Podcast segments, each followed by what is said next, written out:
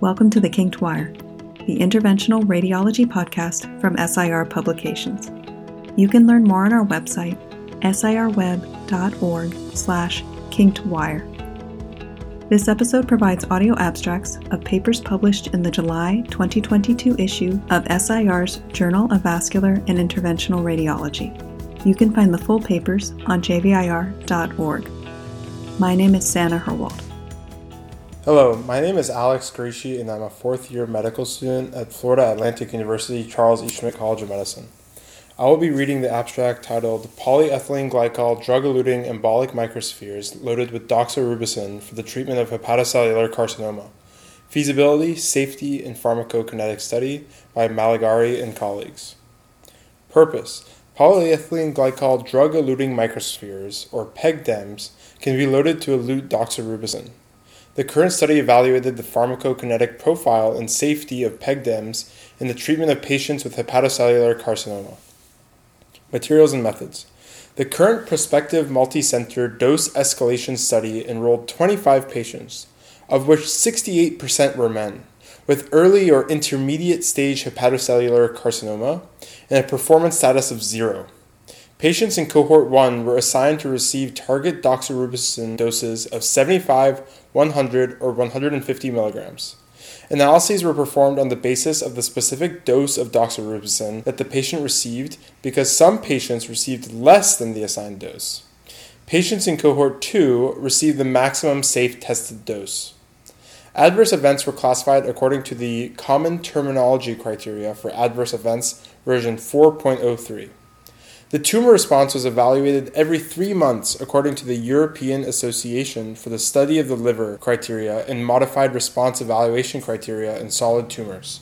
Results The maximum tested safe dose of doxorubicin was 150 milligrams. For the groups that received less than or equal to 75, 75 to 100, and 101 to 150 milligrams of doxorubicin, the peak plasma concentrations were 286.7 nanograms per milliliter 157.1 nanograms per milliliter and 245.4 nanograms per milliliter, respectively. The areas under the curves calculated from 0 to 24 hours for 421.7 nanogram hours per milliliter, 288.1 nanogram hours per milliliter, and 608.3 nanogram hours per milliliter, respectively, with almost complete clearance at 24 hours. There was no death within 30 days. The best objective response rate was 81%, and the disease control rate was 91%. The median overall survival was 27.2 months, with a median progression free survival of 9.8 months. Conclusions PEG-DEMS demonstrate a favorable safety profile with low systemic concentration of doxorubicin and promising efficacy. Hello, my name is Jonah Sens, and I am a fourth year medical student at Georgetown University School of Medicine. I will be reading the abstract titled Impact of chemoembolic regimen on immune cell recruitment and immune checkpoint marker expression following transcatheter arterial chemoembolization in a VX2 rabbit liver tumor model by Berz and colleagues. Purpose To characterize the effects of commonly used transcatheter arterial chemoembolization or TACE regimens on the immune response and immune checkpoint marker expression using a VX2 rabbit liver tumor model. Materials and methods. 24 VX2 liver tumor bearing New Zealand white rabbits were assigned to seven groups, with three rabbits per group, undergoing local regional therapy as follows A. Bicarbonate infusion without embolization. B. Conventional TACE using a water and oil emulsion containing doxorubicin mixed in a 1 to 2 ratio with Lipiodol. Drug eluting embolic TACE with either C, 40 micron idarubicin eluting ONCOZENE microspheres, or D, 40 to 90 micron doxorubicin eluting LUMI beads. For each therapy arm, i.e., groups B, C, and D, a tandem set of three animals with additional bicarbonate infusion before TACE was added to evaluate the effect of pH modification on the immune response. Three untreated rabbits served as controls. Tissue was harvested 24 hours after treatment followed by digital immunohistochemistry quantification of tumor infiltrating cluster of differentiation 3 positive T lymphocytes, human leukocyte antigen DR type antigen presenting cells, cytotoxic T lymphocyte associated protein 4, or CTLA4, and programmed cell death protein 1, or PD1, and PD1 ligand pathway access expression. Results LUMI bead TACE induced significantly more intratumoral T cell and antigen presenting cell infiltration than conventional TACE and ONCOZENE microsphere TACE. Additionally, tumors treated with LUMI bead TACE express significantly higher intratumoral immune checkpoint markers compared with conventional TACE and ONCOZENE microsphere TACE. Neoadjuvant bicarbonate demonstrated the most pronounced effect on conventional TACE and resulted in a significant increase in intratumoral cluster of differentiation 3 positive T cell infiltration compared with conventional TACE alone. Conclusions This preclinical study revealed significant differences in evoked tumor immunogenicity depending on the choice of chemoembolic regimen for TACE. Hello, my name is Talal Murad, and I'm a fourth year medical student at the University of Illinois at Peoria. I'll be reading the abstract titled Radiation Segmentectomy for the Treatment of Solitary Hepatocellular Carcinoma Outcomes Compared with Those of Surgical Resection by Garza Ramos and colleagues. Purpose to investigate the outcomes of radiation segmentectomy versus standard of care surgical resection. Materials and methods. A multi site retrospective analysis of treatment naive patients who underwent either radiation segmentectomy or surgical resection was performed. The inclusion criteria were solitary hepatocellular carcinoma, less than or equal to 8 centimeters in size, Eastern Cooperative Oncology cohort performance status of 0 or 1, and absence of macrovascular invasion or extrahepatic disease. Target tumor and overall progression, time to progression, and overall survival rates were assessed. Outcomes were censored for liver transplantation. Results A total of 123 patients were included, 57 of whom underwent radiation segmentectomy, and 66 of whom underwent surgical resection. Tumor size, child PS, albumin, bilirubin score, platelet count, and fibrosis stage were significantly different between cohorts, with a p value less than 0.01. Major adverse events defined as grade greater than or equal to three per the Clavien Dindo classification occurred in zero patients in the radiation segmentectomy cohort versus 13 or 20% of patients in the surgical resection cohort. Target tumor progression occurred in three or 5% of patients who underwent radiation segmentectomy and five or 8% of patients who underwent surgical resection. Overall progression occurred in 19 or 33% of patients who underwent radiation segmentectomy and 21 or 32% of patients who underwent surgical resection. The median overall time to progression was 21.9 and 29.4 months after radiation segmentectomy and surgical resection, respectively. Overall time to progression subgroup analyses showed no difference between treatment cohorts with fibrosis stages 3 or 4 and a platelet count of less than 150 by 10 to the ninth per liter. The overall progression hazard ratio for radiation segmentectomy versus surgical resection was not significant per the multivariate Cox regression analysis. The median overall survival was not reached for either of the cohorts. Propensity scores were calculated but were too dissimilar for analysis. Conclusions Radiation segmentectomy and surgical resection were performed in different patient populations, which limits comparison. Radiation segmentectomy approached surgical resection outcomes with a lower incidence of major adverse events in patients who were not eligible for hepatotectomy. Hello, my name is Priya Gupta, and I am a fourth year medical student at Rutgers, New Jersey Medical School. I will be reading the abstract titled Radioembolization for Hepatocellular Carcinoma The Effects of Arterioportal Shunts on Non Targeted Liver Hypertrophy by Park and colleagues. Purpose to determine whether arterial portal shunting to the contralateral lobe attenuates liver function and hypertrophy of the non targeted liver after radioembolization in patients with hepatocellular carcinoma. Materials and methods. The current retrospective study included 46 patients who received radioembolization for hepatocellular carcinoma contained within the right lobe between 2012 and 2020. The patients were divided into the following groups on the basis of the presence and extent of arterial portal shunting. Patients with retrograde arterial portal shunting to the left lobe or the contralateral group, and patients with arterial portal shunt limited to the right lobe or no arterial portal shunt or the control group. Safety profiles, including adverse events, tumor response, and overall survival, were compared. With the volume of the left lateral segment used as a surrogate marker for non target liver, the degree of hypertrophy was compared between the two groups at three and six months. Results Liver function significantly deteriorated in the contralateral group in a month, with a p value less than or equal to 0.05. Tumor response and overall survival did not significantly differ between the two groups.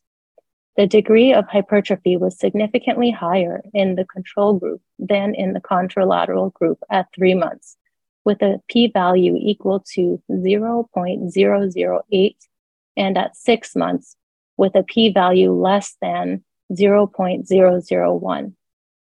Conclusions In patients with arterioportal shunting to the contralateral lobe, hypertrophy of the non target liver may not occur and the liver function may be worsened. Hello, my name is Derek Yuan, and I am a fourth year medical student at Touro University College of Osteopathic Medicine in California. I will be reading the abstract titled Safety and Efficacy of Percutaneous Cryoablation of Extraspinal Thyroid Cancer Bone Metastases with Curative Intent. Single center experience with a median follow up of more than five years by Autrusseau and colleagues. Purpose to determine the oncologic outcomes and safety profile of image guided percutaneous cryoablation for extraspinal thyroid cancer bone metastases with curative intent. Materials and methods.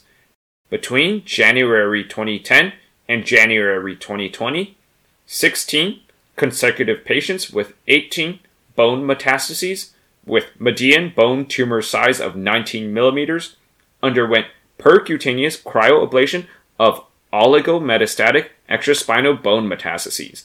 13 patients, or 81%, were radioiodine therapy resistant. Two patients underwent two bone tumor ablations in a single session.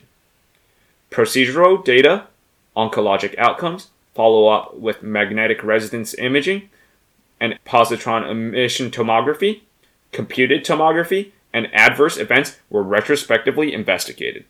Local tumor progression free survival, disease free survival, and overall survival were estimated using the Kaplan Meier method. Results A median of two cryoprobes were used, with two freezing cycles. The median length of freezing was 20 minutes.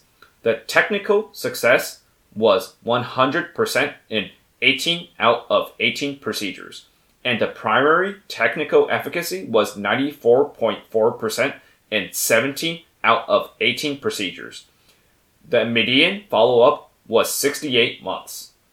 During follow up, 17.6% or 3 of 17 tumors demonstrated local progression at 7, 13, and 27 months. Consequently, the 1, 2, 3, 4, and 5 year local tumor progression free survivals were 93.3%, 84.6%, 76.9%, 75%, and 72.7% respectively.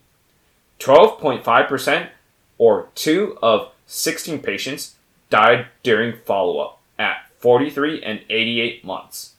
The major adverse event rate was 5.5% in one of the 18 procedures, with one post ablative acromion fracture.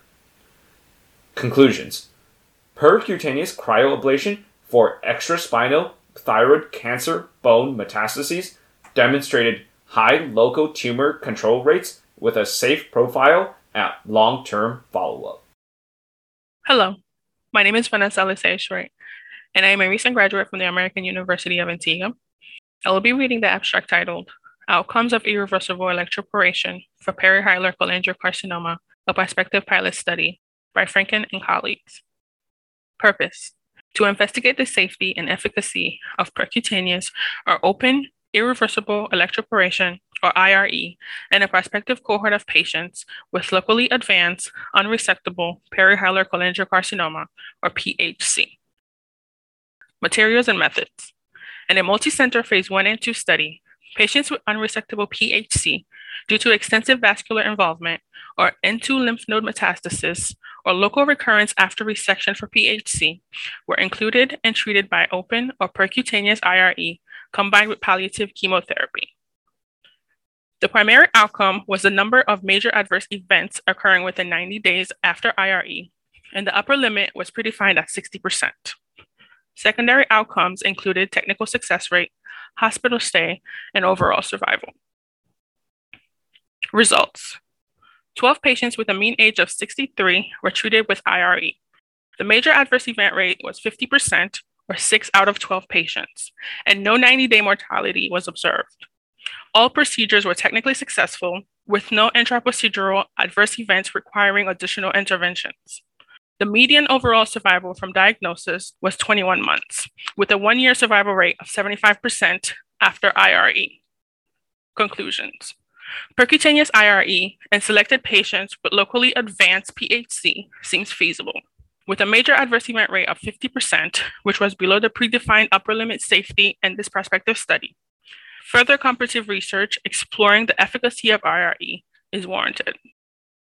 Hello, my name is Richard Liang, and I'm a fourth year medical student at the New York Institute of Technology College of Osteopathic Medicine.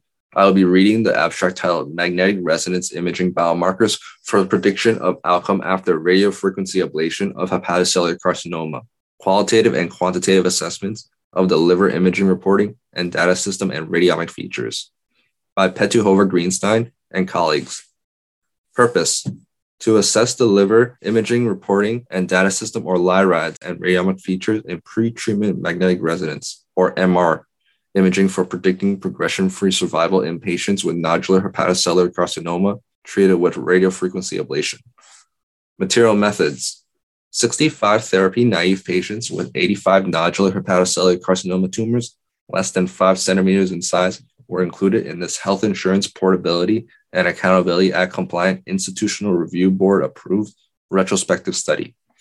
All patients underwent radiofrequency ablation as first line treatment and demonstrated complete response on the first follow up imaging.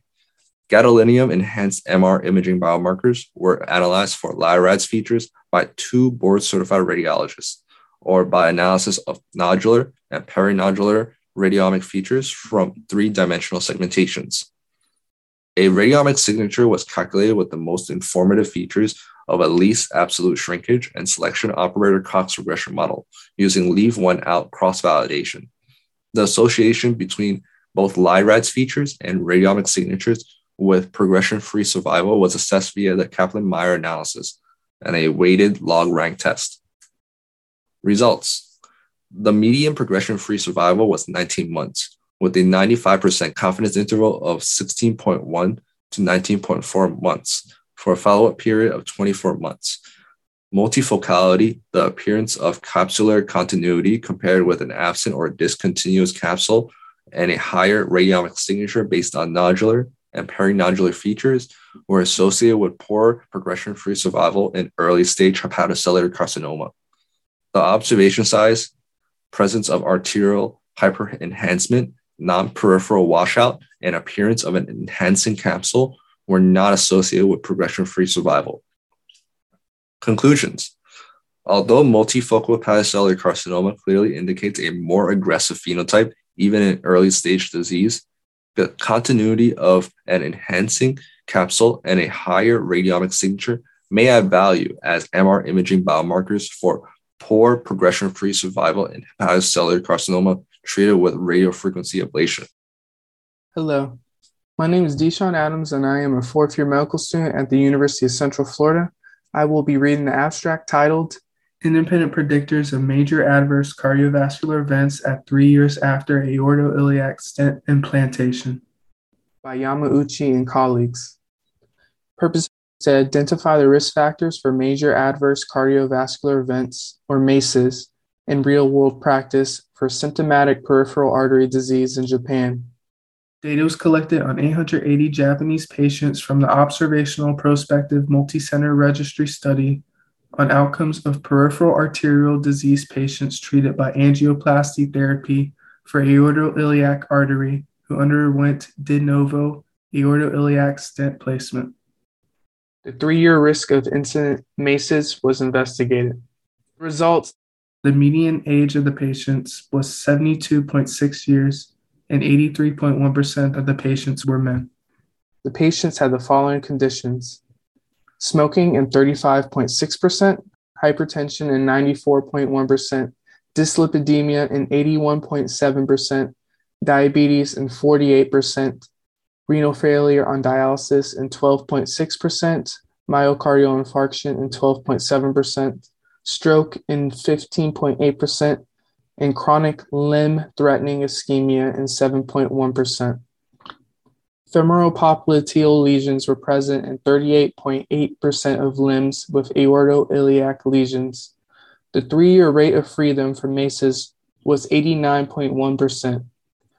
Baseline characteristics such as age, renal failure on dialysis, myocardial infarction, stroke, and femoral popliteal lesions were independently associated with the risk of incident MACEs.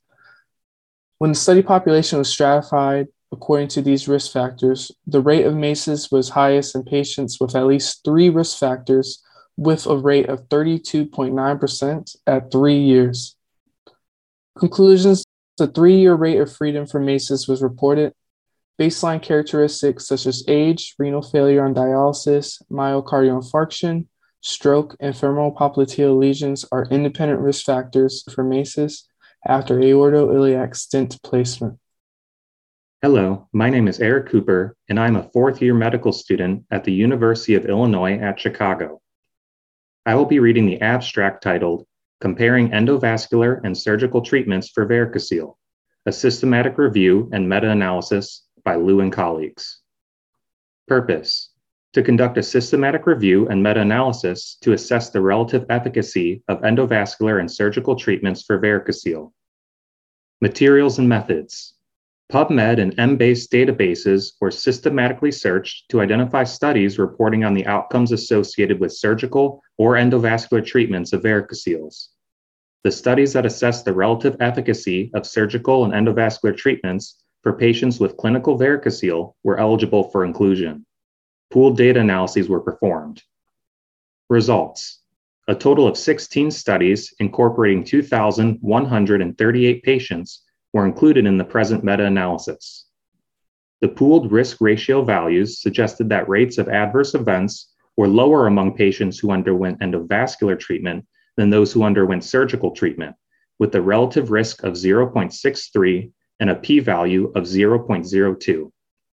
Both treatments were associated with similar rates of recurrence in pregnancy.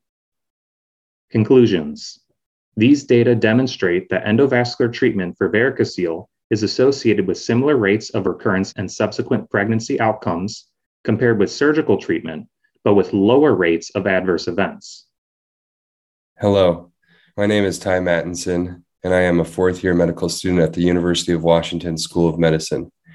I will be reading the abstract titled Maskless Two Dimensional Digital Subtraction Angiography Generation Model for Abdominal Vasculature Using Deep Learning by Yonezawa and colleagues.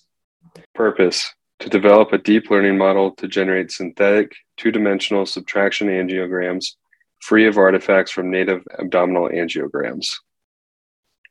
Materials and methods.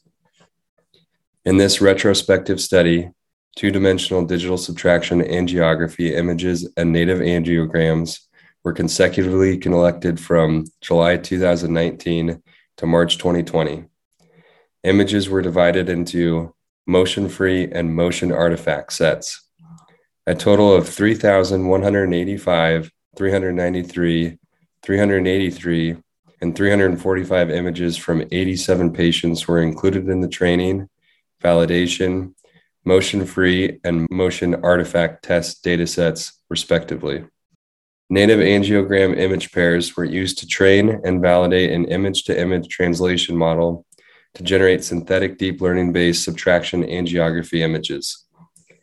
Deep learning based subtraction angiography images were quantitatively evaluated by the peak signal to noise ratio and structural similarity using the motion free data set, and were qualitatively evaluated via visual assessments by radiologists with a numerical rating scale using the motion artifact dataset. Results. The deep learning based subtraction angiography images showed a mean peak signal to noise ratio of 43.05 decibels and mean structural similarity of 0.98, indicating high agreement with the original two dimensional digital subtraction angiography images in the motion free dataset.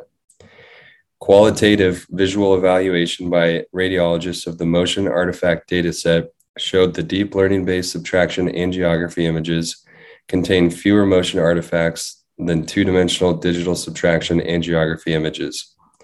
Additionally, deep learning based subtraction angiography images scored similar to or higher than two dimensional digital subtraction angiography images for vascular visualization and clinical usefulness. Conclusions The developed deep learning model generated synthetic motion free subtraction images from abdominal angiograms with similar characteristics to two dimensional digital subtraction angiography images. We thank all the medical students who helped with this episode. My name is Ashani Choksi, and I am a third year medical student at Rowan University School of Osteopathic Medicine, and I was your audio editor for this episode. The research from this episode will be appearing in the July 2022 issue of JVIR, and you can visit jvir.org for the full papers, other audio content, and much more.